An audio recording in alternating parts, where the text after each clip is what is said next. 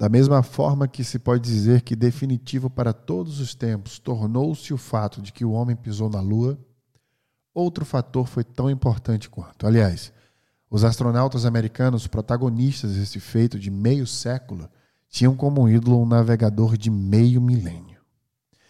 Comandando no século XVI uma frota de cinco barcos com 250 homens numa fenomenal e desesperadora empreitada, sob profundas tempestades, foi o homem que acabou fazendo com que sua pequena esquadra se tornasse a responsável pela primeira circunnavegação, a descoberta de mares até então inimagináveis e a comprovação de que a Terra é redonda. Seu nome é Fernão de Magalhães, que queria somente abrir para Portugal um novo caminho marítimo até as Ilhas Molucas hoje conhecida como a Indonésia.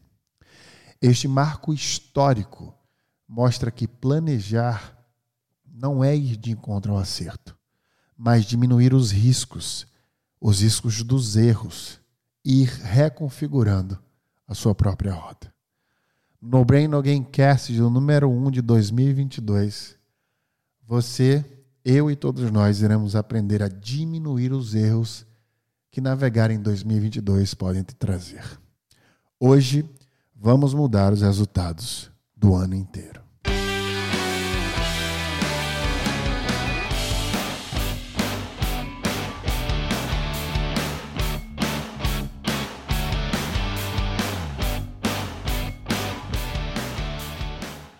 E tudo que eu vou passar para você agora vai ser o que eu aprendi no Facebook a fazer enquanto fui é, executivo de lá, todo início de semestre.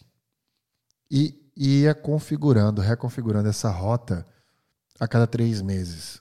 Ou seja, no meio do semestre, no trimestre ali, eu reconfigurava essa rota que você vai aprender a criar neste momento agora, neste episódio, para a gente planejar 2022. Aliás, é, foi o episódio com o maior número de listeners, né? No, podcast aqui, o Planejando 2021. Então, por isso, vai se tornar, portanto, uma tradição. O primeiro podcast do ano, na primeira semana, ser, portanto, planejar o ano inteiro. Para aqueles que ainda não me seguem, meu Instagram é Wesley Barbosa, meu YouTube também é Wesley Barbosa. E vocês podem me seguir para mais informações, é claro, sobre neurociência, desenvolvimento pessoal e carreira. Esse ano tem cheio de novidades aí que a gente vai fazer, baseado, portanto, nesse planejamento que eu vou mostrar para vocês, que eu também fiz para mim mesmo né? no dia 1 de janeiro. Eu sempre abro o ano fazendo o que eu vou ensinar para vocês agora, que era o que eu fazia todos os anos, nos últimos seis anos que eu trabalhei no Facebook. Primeiro, a gente vai ter que desconstruir tudo que a gente sabe sobre o que é planejamento. Por quê?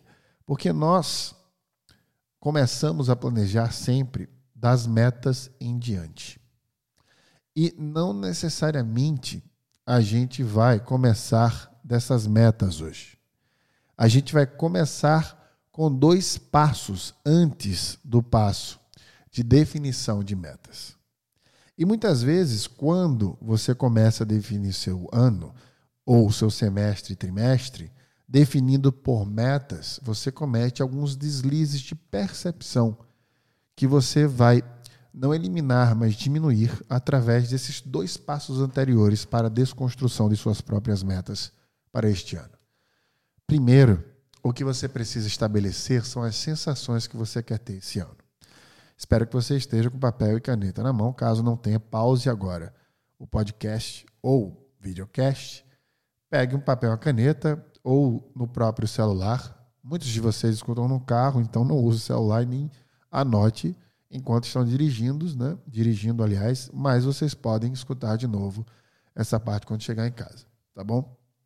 É importante anotar para que vocês possam fazer esse exercício comigo. E não queiram ter a resposta agora de tudo, porque muitas vezes vocês vão lembrar de outras coisas no final que vão, na verdade, trazer uma percepção diferente. Então, comecem a anotar agora e usem até a semana, o final da semana, para que vocês possam colocar mais informações e aí sim finalizar o seu plano com um pensamento mais profundo, com mais tempo para pensar sobre ele. Tá? Primeiro passo, portanto, dos sete passos que eu vou passar para você agora, é estabelecer as sensações que você quer ter esse ano. Faça agora uma lista de quais sensações você quer ter esse ano. Olha, eu quero ter mais bem-estar, eu quero ser mais reconhecido, eu quero ter a sensação de que eu estou investindo tempo com a minha família, eu quero ter a sensação de que eu estou crescendo, eu quero ter a sensação de estar aprendendo, eu quero ter a sensação de estar ganhando mais, de estar mais seguro, de me conhecer melhor. Então, estabeleça quais são essas sensações. Para ficar mais fácil para você entender quais são estas sensações, né? Tenta até fazer uma pesquisa, né? Quais são todas as sensações que um ser humano pode ter. Faz uma pesquisa para poder clarear o pensamento. Né? Então, essas sensações que eu dei agora como exemplo são as principais que a gente vai tendo. A sensação de, de saciamento, por exemplo, de alimentação, a sensação de bem-estar corporal, físico, mental. Estabeleça uma lista enorme. E já note que o nosso plano vai ser, obviamente, baseado nisso. Não vai ser baseado em metas que você quer ter mais dinheiro, metas que você quer ler mais livros. Não vai ser baseado em sensações. O que ler livros te faz sentir? Para que ler o livro, por exemplo? Será que não dá para substituir por audiobook ou podcast, por exemplo, ou fazer um combo? Então, veja que você a meta agora é ser mais coerente, ter um, um risco de erro menor do que você vem fazendo e também fazer mais sentido, né? Porque não adianta você botar que vai ler 10 livros, mas e daí? Aliás, o cérebro só aprende 5% do que você lê. Não estou estimulando você a não ler. Estou estimulando você a buscar mais mecanismos além da leitura. E não se pressionar tanto para ler, caso até você não goste de ler, tem uma estratégia para vir a adquirir conhecimento através de livros. Então não adianta você começar a botar uma meta para ler se você não gosta de ler, se você não tem hábito de ler. Né? Precisa começar de outras formas que eu posso tratar em outro podcast, não é a intenção agora. Então, estabeleci as sensações. Segundo passo, eu vou mapear onde estão elas. Olha que importante. Você escreveu uma lista de sensações, agora você vai escrever uma lista de onde estão, mapeando onde estão essas sensações. Por exemplo, sensação de bem-estar corporal está em me alimentar melhor, fazer exercícios físicos. E aí você amplia. Um esporte, amplia de novo. Né? É fazer um surf, por exemplo. Ir à academia. Então, eu preciso de um nível mais amplo até que você vá quebrando para algo menor. Então, uma sensação, por exemplo, de estar mais próximo da família, mapeando ela no passo 2, você faria visitar minha família todos os sábados e domingos, ou a cada 15 dias, fazer uma viagem nacional a cada trimestre para visitar um amigo ou um familiar no Brasil. A cada semestre ou ano, fazer uma viagem internacional para sentir recompensado pelo ano que passou ou pelo semestre que passou. Então, mapeie onde estão essas sensações. Ler dez livros, dar aulas, ter mais dinheiro para conquistar essas sensações. Então veja a importância antes de definir a meta. Depois que você estabeleceu as sensações, mapeou onde elas estão, aí sim você vai definir a meta. Aí você vai olhar para o seu trabalho e vai dizer, ok, onde o meu trabalho está se encaixando, onde eu posso estabelecer uma meta maior. E aí a meta pode ser ganhos financeiros no ano, faturamento da sua empresa anual.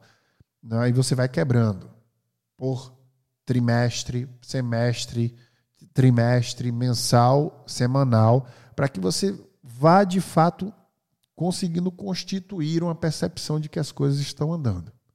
Depois que você definiu as suas metas em áreas diferentes, né? meta, por exemplo, eu quero uma meta financeira, eu quero uma meta pessoal, eu quero uma meta de conhecimento. Né? Eu sempre gosto de definir entre três e cinco metas, entre navegando entre essas questões de metas, por exemplo, de é, relacionamentos que eu quero ter, Né? Eu quero estreitar laços com a minha família, com meus amigos e afins, com a minha filha.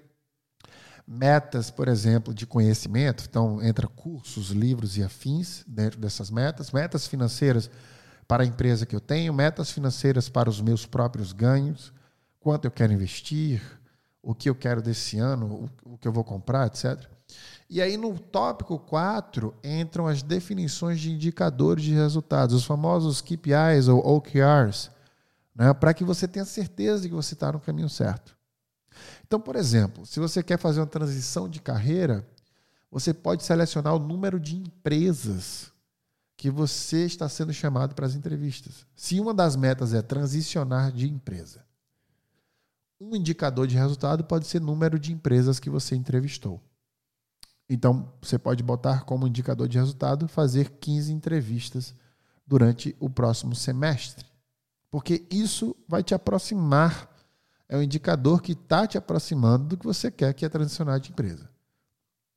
Por exemplo, se você quiser ampliar o seu conhecimento, fazer 10 cursos no primeiro semestre de temas relacionados aos temas que eu quero entender, como neurociência, carreira, etc, etc.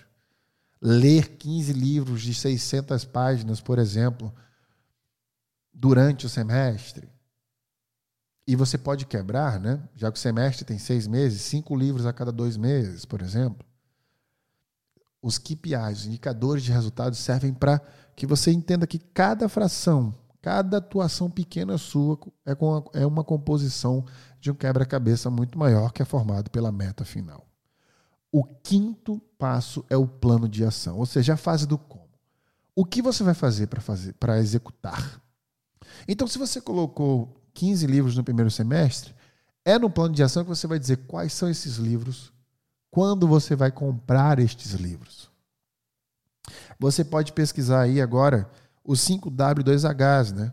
Que, que ajuda muito a fazer um plano de ação. Quando, onde, de que forma, quanto custa. O 5W2Hs é em inglês, né? How much, how, uh, how when, e assim sucessivamente. Você pode constituir isso uma planilha de Excel, por exemplo, e vai preenchendo como você vai executar as ações que vão preencher estes indicadores de resultados que juntos preenchem uma meta.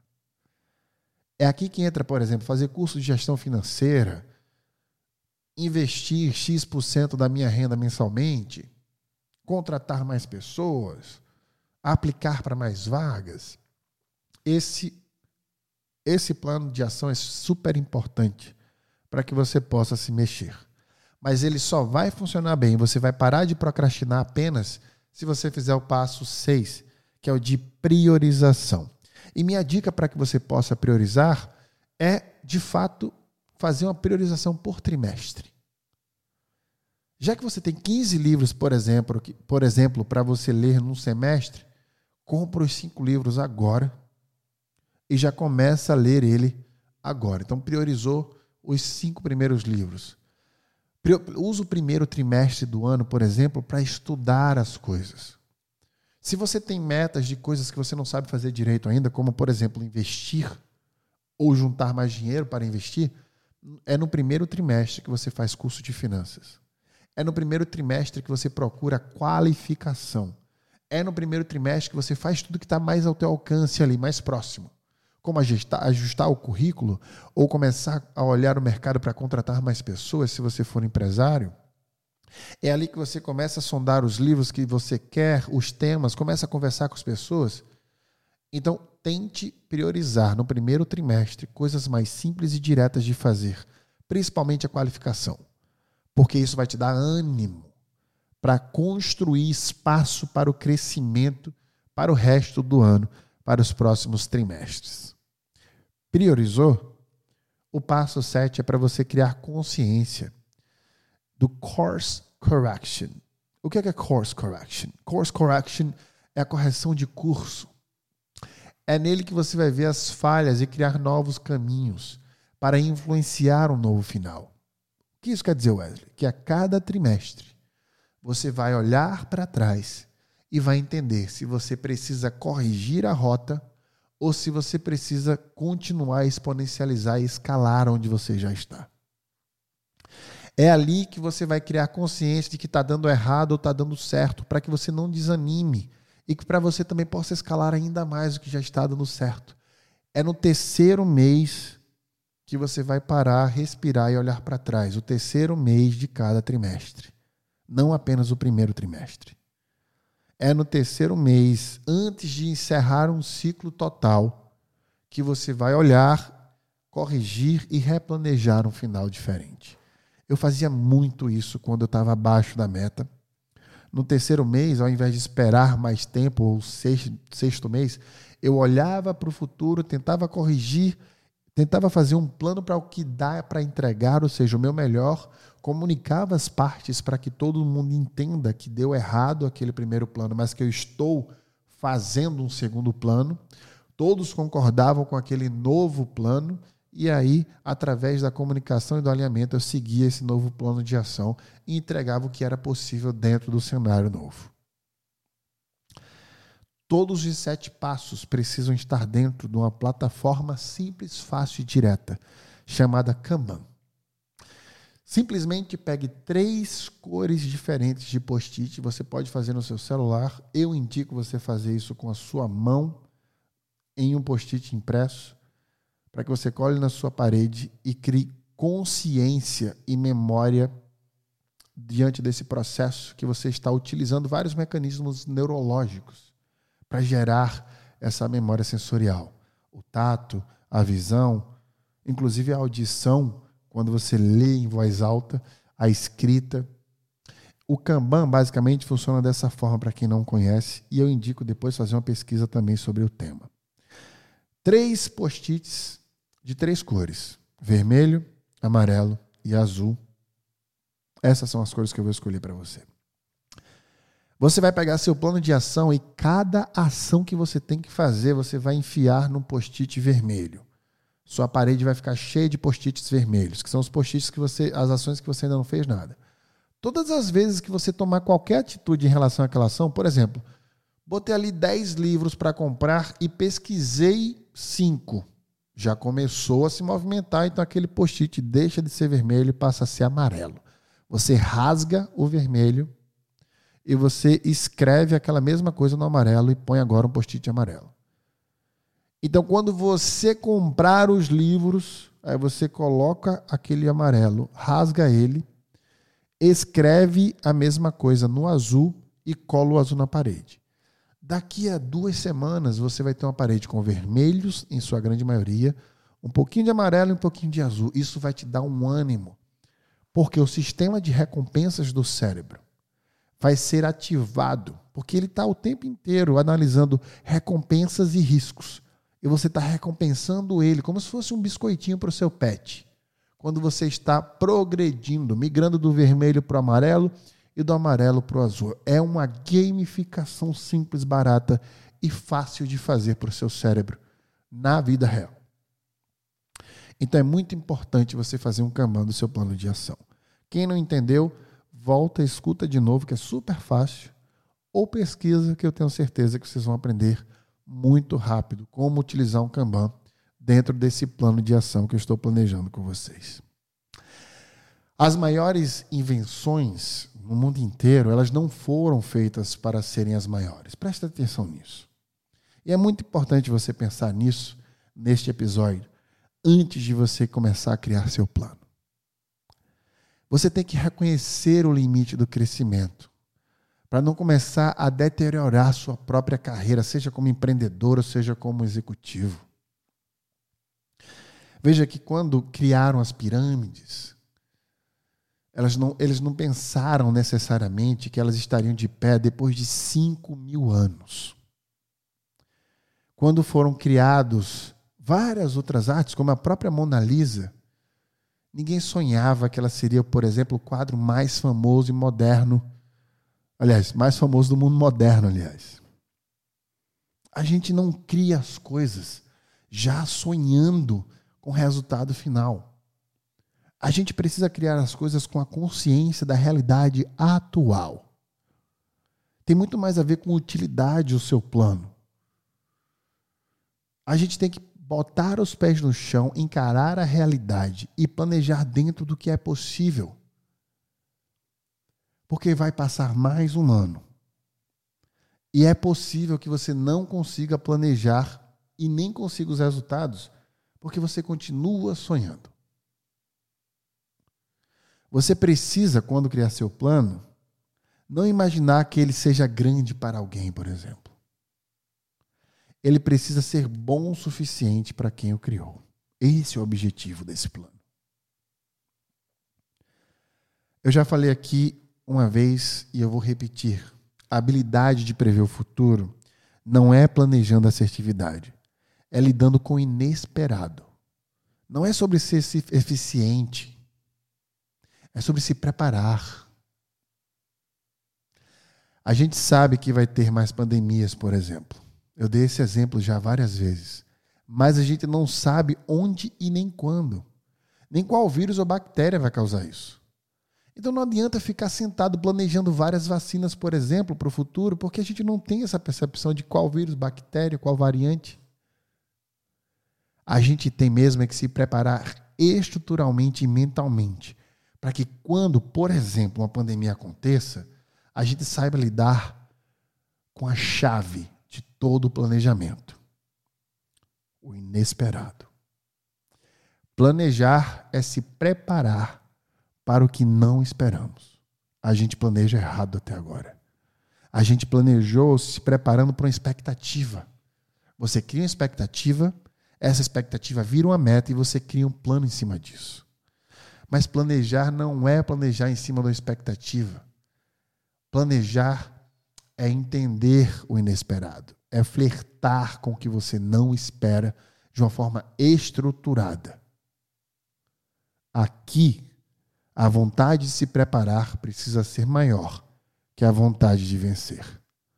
Você não estará nunca numa posição de controle sobre a sua vida, mas de influência e entender a diferença que existe entre ambas impactará diretamente a forma, de uma forma extremamente profunda, que você percebe sua própria vida e tudo que você fará em busca de ser quem você tanto almeja. Hoje está na hora de você dar um passo extremamente importante nessa jornada de mais de 300 dias que você tem pela frente agora.